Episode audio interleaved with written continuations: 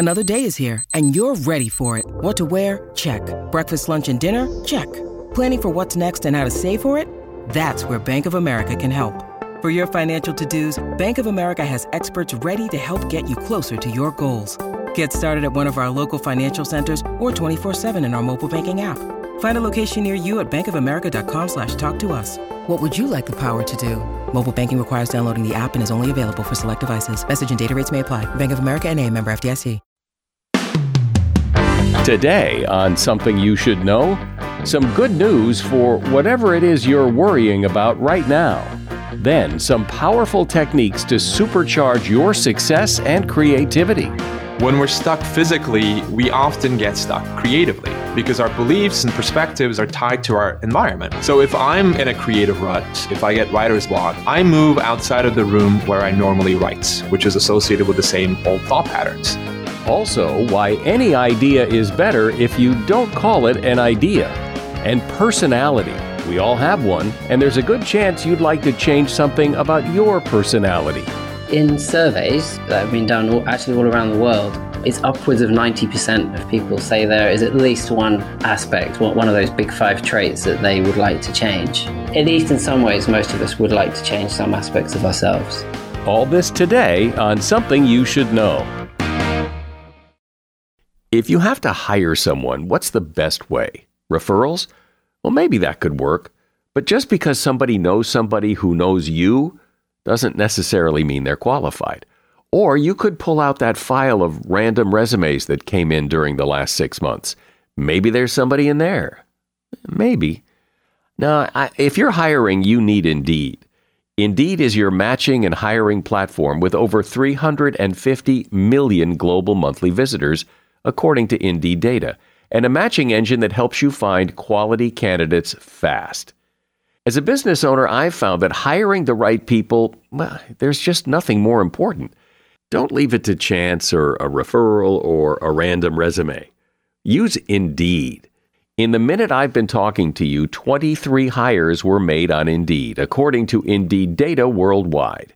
Indeed's matching engine is constantly learning from your preferences. So the more you use Indeed, the better it gets. And listeners of this show will get a $75 sponsored job credit to get your jobs more visibility at indeed.com slash something. Just go to indeed.com slash something right now and support this show by saying you heard about Indeed on something you should know. Indeed.com slash something. Terms and conditions apply. Need to hire? Oh, you need Indeed. Something you should know. Fascinating intel, the world's top experts, and practical advice you can use in your life. Today, Something You Should Know with Mike Carruthers. Hello, welcome to Something You Should Know. I wouldn't be surprised if right now there's something on your mind that you're worried about. Because worrying is normal, it's what people do, and some of us worry a lot more than others. But here's something to consider 85% of the things people worry about never happen. And in the 15% of the time when the things we worry about do happen, 80% of people say they handled the problem better than they thought they would.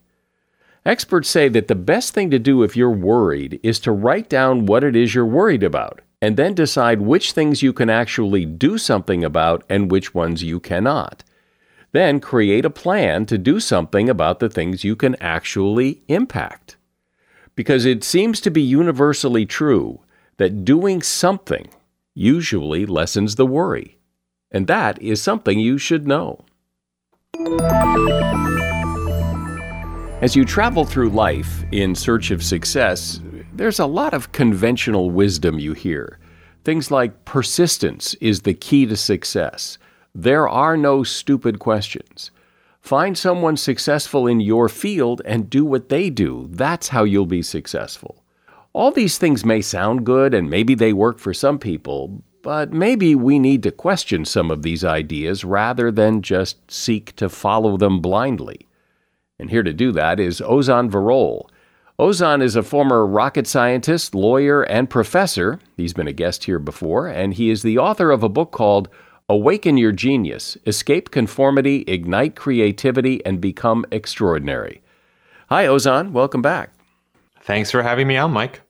So I've, I've always found it interesting that there's all these cliches about success that we're all supposed to follow, but often when you look at successful people, they they take a different path. They they find a different way of doing it, and that's what makes them successful. And yet, all of these cliches about success persist, and kind of makes you wonder why.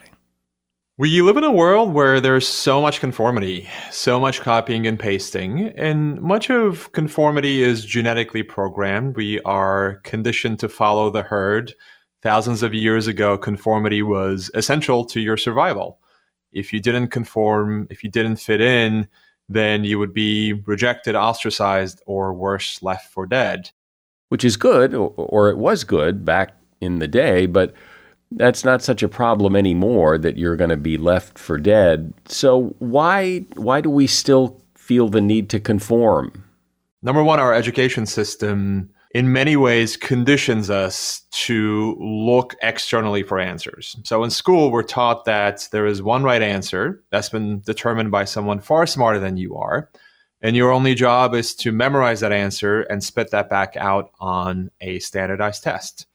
And that conditioning gets reinforced year after year after year. And then we move on to the workforce. Well, it's interesting today that we have so much information available. I mean, you can ask Google anything and get an answer and get thousands of answers. That that becomes our, our default method of figuring out, you know, what to do. The tendency that most people have isn't to just ask, well, what do I actually think about this? The tendency is to jump on Google and start searching for answers on Google instead of looking first within to see what we actually think. Yeah, well, I mean, that sounds right. I, I, do that. A lot of people do that. You hear about something and you go to Google and search it, I guess, to kind of figure out what you're supposed to think. So, how do, how do you not do that? Step one is to think before you research. So, let's say you're curious about, for example, where good ideas come from instead of jumping on Google or instead of reading the latest, hottest book on that topic, think for yourself first. So that would mean, you know, you take out a, a notepad or you open up a new uh, Word document on your computer and you jot down some theories about where good ideas might come from, uh, what might boost creativity. Once you've done that, then you can turn to what other people have read. But if you switch the order, if you go immediately to the research, then other people's opinions will end up anchoring your own. And your own ideas will end up deviating only marginally from what you've read. So it's much better to first think yourself and then turn to the research. Well, that I, I like that idea, sometimes there are people who are smarter than you. Sometimes there is only one right answer. Sometimes doing a little research is a good idea to get some sense of the lay of the land. So, how do you know when to do it and when not to do it? Research is important for sure. And I'm not saying don't research at all or don't read what other people have written or don't listen to smart people. That's not what I'm saying at all. Uh, what, the only thing I'm saying with respect to this topic is to start by thinking for yourself first before reading what others have written on it. And yes, there to, to some answers or to some questions, there is a single right answer, but those questions tend not to be very interesting or very relevant because there is only one right answer and the answer has already been determined. But the, for life's harder questions, especially the type of personal questions that we struggle with, like what should I do with my life? Or have I chosen the right career for myself? Um, what do I think about this important personal topic? On those questions, particularly, and on the life's more interesting questions where there isn't a single right answer, and the answer depends on the perspective that you have, uh, the experiences you've had in your life, then it makes sense to start by thinking about it first yourself um, and then absolutely turn to what other people have written and and and read them and turn to get advice from others as well but don't pause your own thinking You say that persistence can backfire, and persistence is one of those things that you know people are told that that's the key to success, man. You just got to keep you got to keep moving. You've got to keep trying because persistence pays off. Yeah, uh, the cliche of you know winner, winners never quit and quitters never win, and you need more grit and persistence in your life. Look, some people do need more grit and persistence in, in their lives, but others need less. And persistence, if it means chasing the same thing that is clearly not working out for you, or walking down a path, even though you've exhausted what you can get from that path, if that is persistence and if that's grit, that can certainly backfire. Because look, you're going to change over time. Um, the commitment that you made, for example, by going to law school 10 years ago, that commitment may be very different from how you're feeling right now about the practice of law. Uh, I'll give you an example from my life. I was a law professor for 10 years. And uh, shortly after I got tenure, I realized that that career was no longer for me. I love teaching when uh, when I was teaching law uh, the first six or seven years. But I remember distinctly walking into the classroom one day and feeling my whole body sink my shoulders collapsed. Um, my heart sank with this feeling of, uh, not again. I can't believe I'm about to teach the same class in the same way that I've taught it dozens of times again. And, and it, instead of pushing that voice down, instead of saying, you know, I made a commitment to be a law professor six or seven years ago, I'm just going to keep going down this path, even though my body is sending very strong signals that what was once the right path for me is no longer the right one. Um, and I leaned in with curiosity to that voice. And over the next several years, I experimented with different futures and ended up picking a career as an author and speaker and ended up doing what many many of my colleagues thought would be the unthinkable which is to leave a tenured job the ultimate safety net but that was absolutely the right path for me and if i had said grit and persistence and keep doing what you're doing, you probably would not be listening to this conversation right now. One of the things I worry about when, it, and you just said the word, that was the right thing for me. Well, that doesn't mean it's right for me. It's just you. It's your story. It's and it worked for you, but I don't know that you can apply that to the general population and say because it worked for me, it will work for you. Well, that's the whole point, right? That and that, that's the reason why I write that grit and persistence can backfire. And that's how I led the answer by saying some people need more grit in their lives, others need less. So it's it's all personal. Uh, but I'm sharing that story because you often don't hear stories like that. You hear stories of grit and perseverance and how you're never supposed to quit because uh, winners never quit. But you don't often hear the stories of of leaving the path, of of abandoning grit and persistence, and and going off and and doing something else. And yeah, that was the right thing for me to do at the time. Doesn't mean it's the right thing for you, which is why personal reflection and thinking for yourself instead of blindly copying and pasting somebody else's path to success becomes really important. So you say that um, th- there are stupid questions, uh, and we've all heard that there are no stupid questions. So explain what you mean by that. When I first became a professor, I would pause from time to time during class and ask, Does anyone have any questions? Now, nine times out of 10, no one would raise their hands, and I would move on confident that I'd done a stellar job of explaining the material. Well, I was wrong. Uh, the exam answers made it clear that there were plenty of students who weren't getting it. So I decided to run an experiment. Instead of asking, Does anyone have any questions? I began to say, I will now take your questions. Or even better, I would say something like, The material we just covered was really confusing.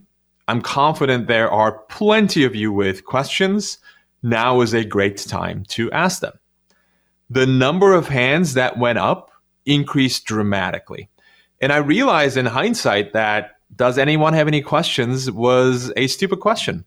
I had forgotten how hard it was for, and I taught these big first year classes with hundreds of students in them. I'd forgotten how hard it is for someone to raise their hand and admit that they didn't get something in front of all of their friends and and future colleagues. The way that I reframed the question normalized confusion. It normalized the fact that the material was difficult, and um, and by doing that, I made my expected outcome, which is more questions from the students, the norm, not the exception. And we ask stupid questions all the time outside of the classroom setting, too. So if you're, for example, a uh, business leader and you ask a team member, Are you facing any challenges? Now, most people will say no because they'll fear that their admission of a challenge will be seen as a weakness.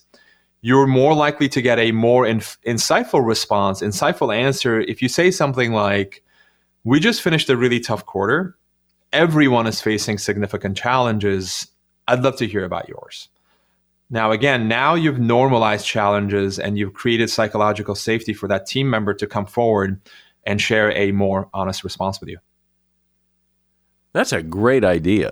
I like that. So many professions could use more of this. So, if you're listening to this and you're a doctor, for example, and you just went over a really complicated diagnosis with a patient, don't just ask, Do you have any questions? Instead, say something like, You know, I just threw a lot of information at you, lots of acronyms and lots of jargon, probably. And I'm sure that information was confusing. And I'm sure you have plenty of questions.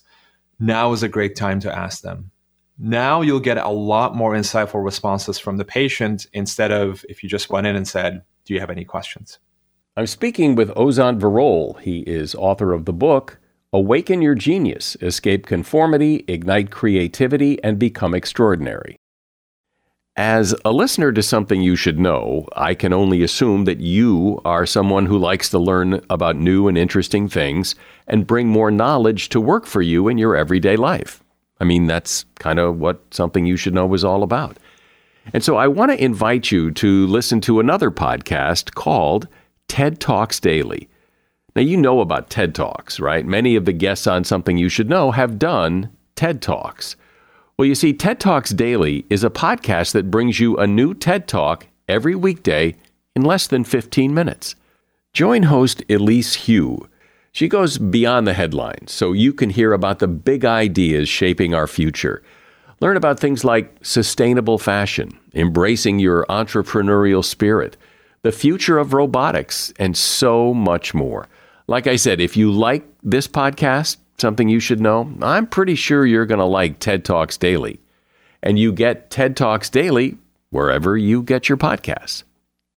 So, Ozan, let's talk about creativity because, I mean, how many times have you heard, you know, you have to be more creative, you have to find creative ways to do things.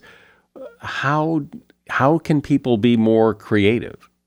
I think there's a number of things you can do to boost creativity, uh, simple things that we often don't do. So I'll give you just one example. My high school soccer coach had a saying that I love. He, he would say, if you're not in possession, get in position. In other words, if you don't have the ball, move to a different place on the field where you'll be open to receive the ball. The same principle applies to creativity. Far too often, we sit in the same room, in the same position, facing the same computer for hours at a time. When we're stuck physically, we often get stuck creatively because our beliefs and perspectives are tied to our environment. If you change your environment, it becomes easier to dislodge uh, what's no longer serving you. And by the way, this is why many smokers find it easier to quit when they're traveling because their environment, the new environment, doesn't have the same smoking associations as their own home. So if I'm in a creative rut, if I get writer's block, I move outside of the room where I normally write, which is associated with the same old thought patterns. So I take my laptop and I bring it with me to an entirely different room with different decorations and different books on the shelves, different energy, different everything. And that minor shift in location brings a major shift in perspective. It forces a reset in my mind. It creates this blank space where I can project new ideas, and ideas that were obscured by the old setting begin to reveal themselves in the new. Walking also helps. So research shows that movement and cognition are activated in the same region of the brain and that walking improves creativity. So if you're feeling stuck, go for a walk without a, you know, an audiobook or a phone call to keep you company, just you and your thoughts. There are so many examples of scientists being stuck on a problem and then walking away from the problem and, and literally walking themselves into the right answer. By stepping away from the problem, stepping away from the same environment where you've been focused on the problem, you're creating space for your subconscious to create new ideas, to marry the old with the new, to to generate original insights that you could not have seen before. Talk about the power of play in creativity because I know for myself one of the hardest things to do is to sit down and be creative as if it were work. It just doesn't come, but it often comes when you're not trying and when you're when you're doing something else, when you're playing. Play is essential to creativity um, because practice or work is often backward looking. So when we're practicing, for example, you may have heard the term deliberate practice. It's all about looking backward and repeating the same thing over and over again. And so deliberate practice is how you perfect your golf swing or how you, you know, get the right chord on on the guitar. But if your goal isn't to look backward to repeat what you've done before, instead your goal is to look to the future and create new ideas that didn't exist before, then deliberate practice won't help you because you'd be looking back and repeating the same thing over and over again. Now you have to create room for play. Now you have to abandon structures, abandon boxes, and let yourself be free and let yourself play like uh, a child might. Now, you might be wondering, well, how do I actually do that? I mean, there should certainly be room in your life for play, for doing things on their own for their own sake. But how do you play when it comes to the traditional area of work? Um, I write about an example from the TV show The Office, which was one of my favorite shows of all time. Now, The Office lasted for about 10 years, and it's not easy for writers of the show to maintain momentum for that long. And so, inevitably, from time to time, they would find themselves in a creative rut. And when that happened, they would do something really interesting. They would stop working on their show, and instead, they would write, they would take about 10 to 15 minutes to plot out the script of a uh, different show called Entourage, which was on HBO at the time, also a comedy show. And their goal was to play. So they would set their own work aside and they would say, let's just come up with silly, playful ideas for 10 to 15 minutes for this other show that we're not responsible for. Right. And so that playground activated their creativity muscles it created an environment where it didn't matter if the plot that they created for Entourage wasn't great. They, they were just playing. Now, here's the important part. When they went back to working on The Office, when they work, went back to working on their own show, they brought that playful mindset with them to their own work. So the creativity that had been hampered before, if they were feeling blocked or feeling in a rut before, having that playful mindset carry over from working on the entourage would allow them to generate ideas that they otherwise would have missed. And you can apply this playful mindset regardless of what you do at, at, for work. You don't have to be a writer. Let's say you're a marketer and you're trying to come up with a marketing campaign for your product. And you're feeling, you know, you're in a brainstorming session and you're feeling stuck. Take just 10 minutes creating a marketing campaign for a competitor's product. Just play around with wild, silly, unreasonable ideas and then come back to your own work. And you'll find that the ideas that you generate for your own work will be a lot more creative as a result. Explain a, a, a bit about what you mean by look where others don't look. I read this story, share the story of Jimmy Breslin, who was a journalist, and he was tasked with covering the assassination of John F. Kennedy. And just like every other reporter in the country, um, he went to the White House, to the White House press briefing room, to get answers from the official executive branch mouthpiece. There were hundreds of reporters in the room, and he looked around the room and he thought to himself, I can't make a living here. Like, everyone's going to have the same story, everyone's looking in the same place.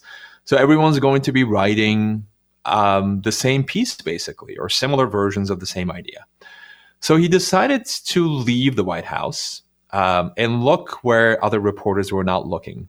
He went across the river to Arlington National Cemetery, and where JFK would be buried, and he found the person who was digging JFK's grave.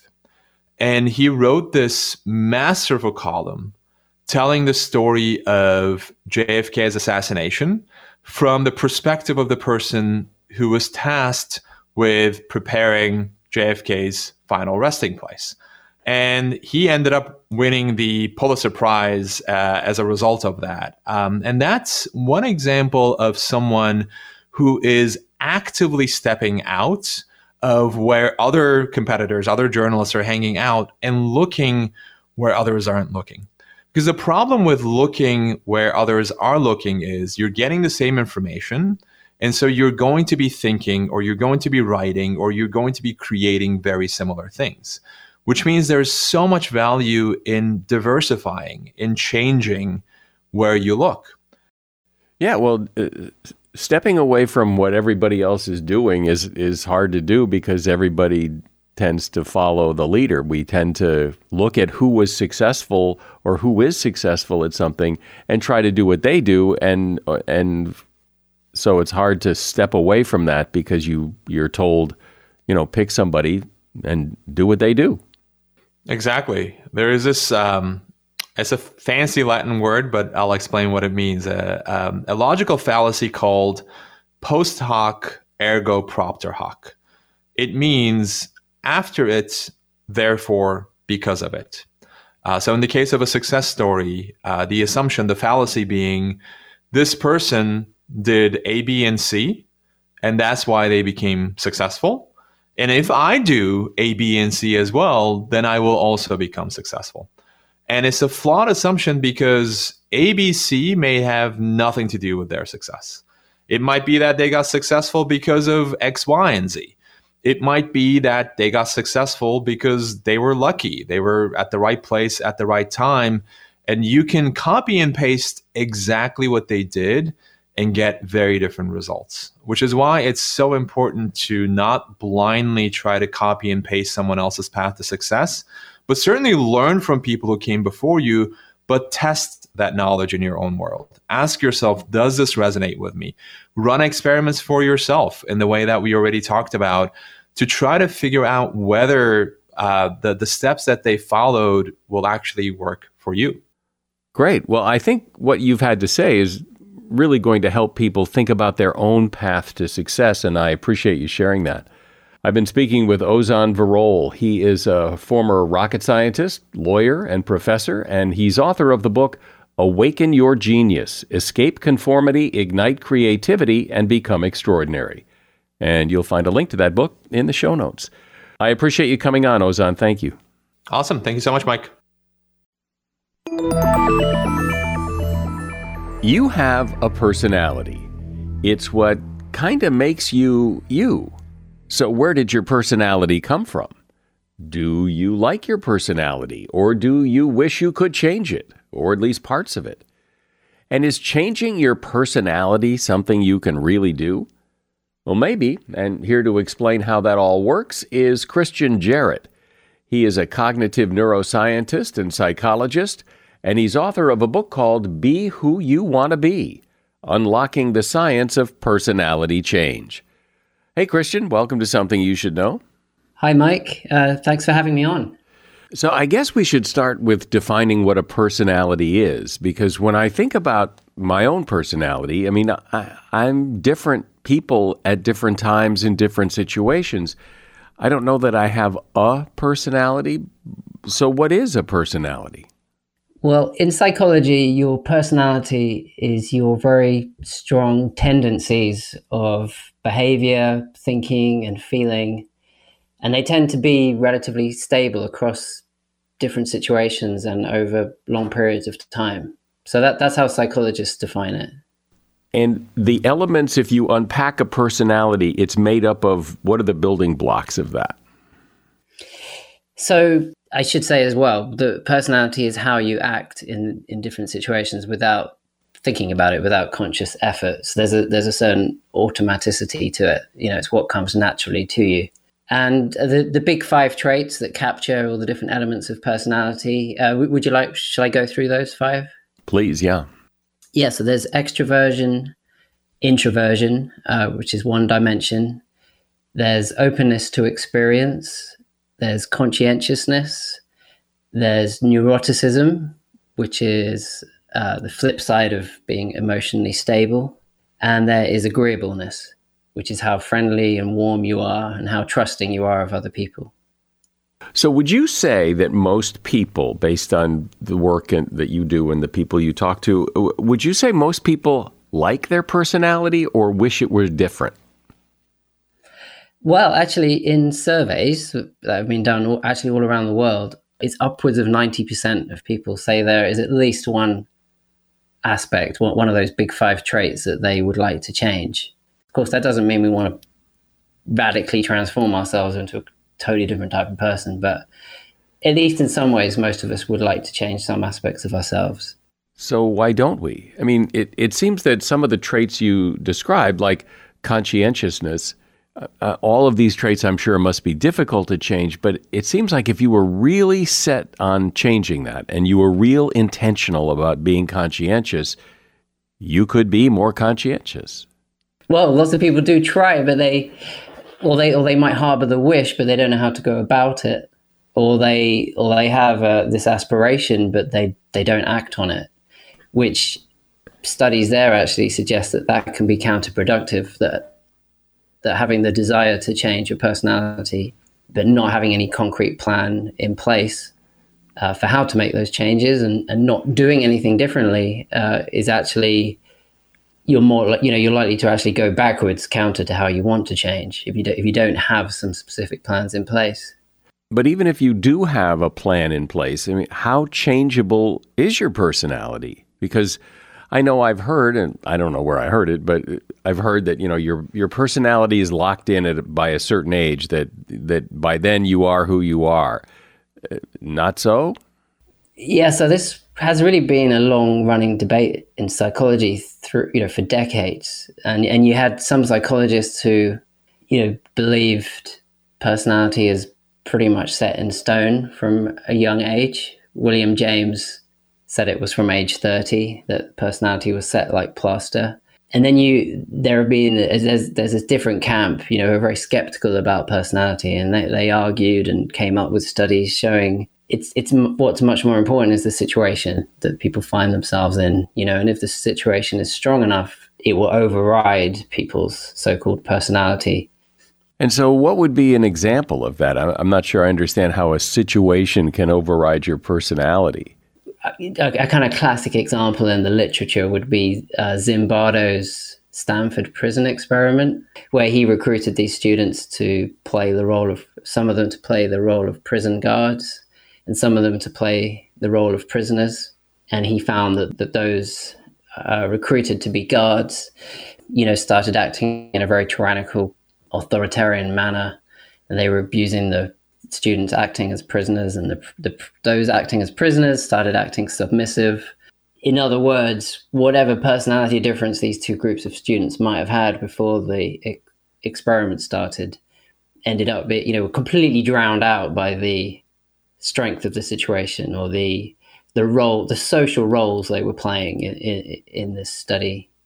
Findings like that prompted some psychologists to, to say that personality, you know, is quite quite a weak concept. You know that it, it's overwritten or overpowered by social roles and social situations we find ourselves in. And given those two points of view, those two camps about personality, is there now a consensus or is it rival uh, theories? Well, what's happened over time is there's been you know tons and tons of studies now that have looked at personality and look at how it gets expressed in different situations, and really the consensus that has emerged now is personality traits are real. They're very important. They they do predict a lot of what happens in our lives. So if you you know, so if you took a personality test and it got scored up, and we had your scores on the different um, main traits, we could make some fairly accurate predictions about you know things that are going to happen in in your life. You know, your health outcomes, your career outcomes, uh, the sort of things you enjoy doing, and and and so on. But at the same time, the research has shown that it it is not set in stone. Your your traits aren't they aren't fixed. So we end up with this kind of compromise, I suppose you could say. So it's it is it's frustrating for anyone who likes things to be black or white. You know, the idea that it's either all about the situation and social roles or it's all about personality. But it's really a bit of both. And so, personality traits, the accumulation of evidence suggests they are real, they matter, they are relatively stable, relatively, but they are not totally fixed. So, they, they, they can and do change over time. As people age, how generally does their personality change, or is, or is everyone individual? But it does seem like that that that age has a fairly consistent effect on people. I mean, people older seem different than younger people. That's right. So there are average patterns of change that have been seen. It's called the maturity principle in, in the research literature. So you see these average trends across the main traits. For example, on average, as they get older, people tend to become uh, less extroverted. They tend to become less neurotic so that is more emotionally stable. Conscientiousness tends to show this inverted U shaped curve. Conscientiousness tends to increase through the first half of life. It peaks around midlife and then declines in, into later life. Um, openness to experience is one that tends to gradually decline through life. When people try to change their personality. They try to change one of those five things that you mentioned. And you said most of us wish we could. Typically, how successful are they? And, and is there a way to do it that makes success more likely? There isn't a huge amount of research on this question, but generally, what it's shown is yeah, people who desire to change, and then you know the researchers ask them, well, you know, how do you plan to go about that change? And if they've got some specific plans in place about changes they're going to make to how they behave and their routines and habits in life, uh, they tend to um, be successful, and the change that they want happens, and it seems to be seems to last. But those participants who say, "Yeah, I really wish, you know, like I, I, w- I wish I could be more conscientious or whatever it might be," but they don't have any plans in place for to do anything differently. If anything, they kind of relapse. They go in the opposite direction. The, the key finding at the moment is if you you know you've you've you've got to follow up on your desires to change. It's certainly not enough just to wish yourself different. And so, what's the plan? Does the plan does any plan work as long as it's a plan, or do, is there a specific step by step process? Yeah, there's a there's a step by step process. So w- one of the main most important ways to change is is to develop new habits. Because if you can imagine, habits kind of sit in between uh, your desires to change and your uh, underlying personality, and by shifting your habits, doing things differently, um, often enough until it becomes automatic, then in a way it's trickling down and it's becoming a part of your personality. So, what I the, the approach I've advocated for is doing certain things to change yourself from the inside out, and I recommend specific techniques and approaches for the different traits. So, can you pick one of the traits and then explain how you would change from the inside out? Extroversion is one of the easiest to talk about because uh, it, it's a trait that lots of people uh, say they would like to have more of. So, to change yourself from the inside out would be to do things like form so, uh, so-called if-then plans. So you might start off gently if you're if you're very with, withdrawn and introverted. You might start off by saying, uh, "If I am waiting at the bus stop and there's a stranger next to me, then I will make an effort to strike up conversation. Or uh, if I'm in the coffee, you know, the coffee room at work, then I will strike up conversation with someone else uh, in the room. if it's a Saturday and I'm not going out, then then I will ring a friend for a chat. This kind of thing. So it's just it's just to encourage yourself to form new sociable habits. Another way from the inside out would be so extroverts tend to be more optimistic than introverts. They think things are going to be well. It's one of the go, they think things are going to go well. It's one of the reasons they're more willing to take risks. So you could practice rehearsing this intervention. It's called the best possible self intervention, which is visualizing yourself in the future in as much detail as you can, using all the different senses and imagining everything in your life has gone how you how you want it to. It's played out how you how you would like it to. And doing this several times a week has been shown to boost optimism and by boosting your optimism, again, it's going to trickle down and increase your extroversion. And then we are all affected by the company that we keep, you know, and you, you might have noticed this yourself that different friends or relatives bring out different aspects of your own personality. So this, this kind of approach would be being a little bit more conscious and deliberate about thinking uh, who you hang out with. So if you, you know, if, if you have a certain friend or, or relative with whom you feel more outgoing, more confident, and more gregarious, well, make a plan, make an effort to hang out with them more. And when you talk to people who have made a change like this, do they say it was worth what seems to be a considerable effort eh, because now they're happier, or it's just different? most of the people I've spoken to overwhelmingly say it was worth it. Yeah, because typically people are wanting what to change. I would say one of the main things people are trying to change is their trait neuroticism, you know, which is characterized by a lot of worry and low mood. So it's not really too surprising if people are successful at changing themselves that way, that it will be welcome. But also changing to become more uh, extroverted. You know, people will say their life is is fuller. They've met, you know, they've they've met more people. Bear in mind, you know, if you can increase your extroversion just a, a little bit, and it means you end up meeting someone you wouldn't have otherwise, that person could end up being your best friend or your partner or your new business associate. You know, um, so the changes can snowball, or, or a, a, a fairly modest change can have send you down a different path in life. Are there any other things in life other than intentionally trying to change these traits? Are there other things that can affect and change these traits? Like, for example, maybe if you get married or you have children or some other life event that can help to alter your personality traits? Studies have shown people who spend time living abroad, for example, they come when they come back home, the trait neuroticism t- is typically lower, perhaps because in comparison to the challenges abroad, where you're adjusting to new routines, new sights and sounds, and a new culture, when you come back home, by comparison, you know, it's like you slightly recalibrated what you what what you find threatening and challenging. So it's like dials has effect an effect of dialing down neuroticism well, that's pretty interesting that moving abroad will make you less neurotic or improve your neuroticism. It seems like a, you know, fairly, it's not easy, but it's a fairly simple way to do that.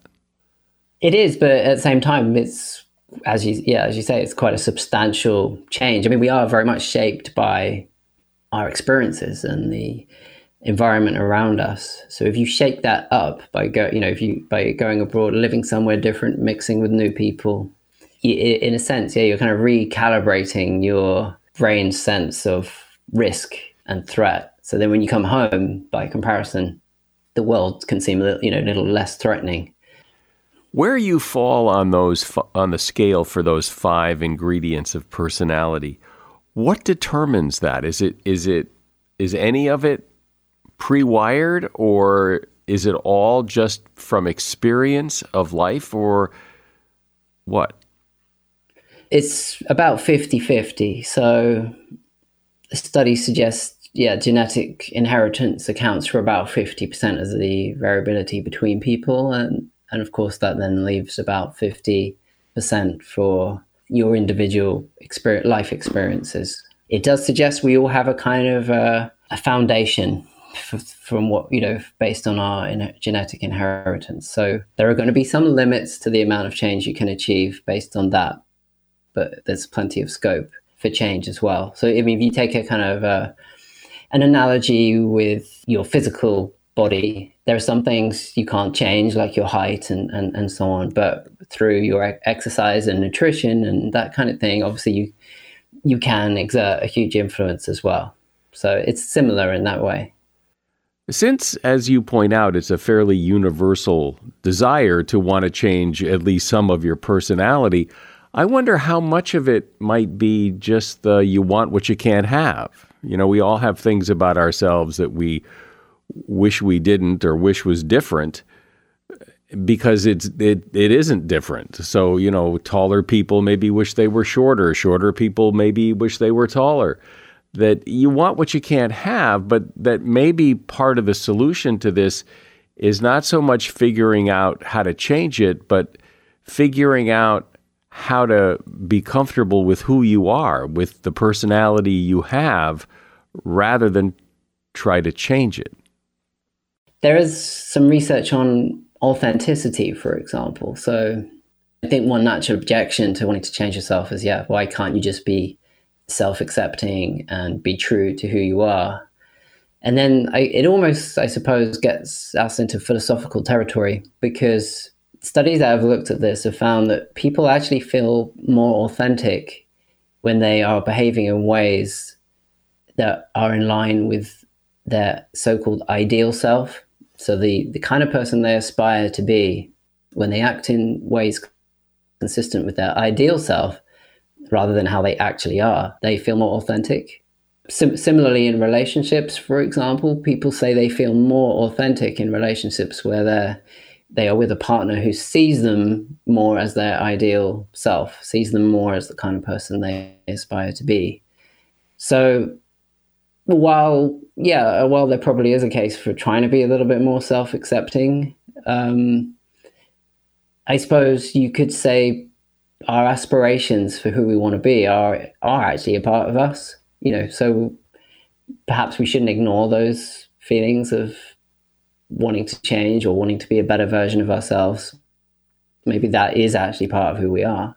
It would I would imagine that it, it matters too how you frame the change you want. If you if your change is to be, well, I'd like to be less neurotic. Well, that how, how would you ever measure that? I mean, like it's not a very specific goal.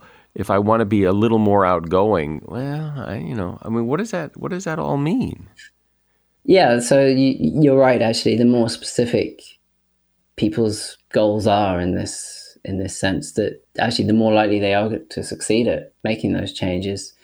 The other thing is, which wanting to change just for the sake of it is also less likely to be successful. It's people are more likely to succeed in, in, in changing their personality if it's rather than being for its own sake, if it's in the service of some kind of higher value or higher life goal, if you like.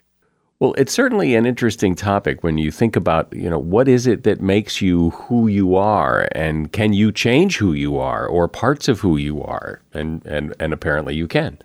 I've been talking with Christian Jarrett. He is a cognitive neuroscientist and author of the book Be Who You Want to Be: Unlocking the Science of Personality Change.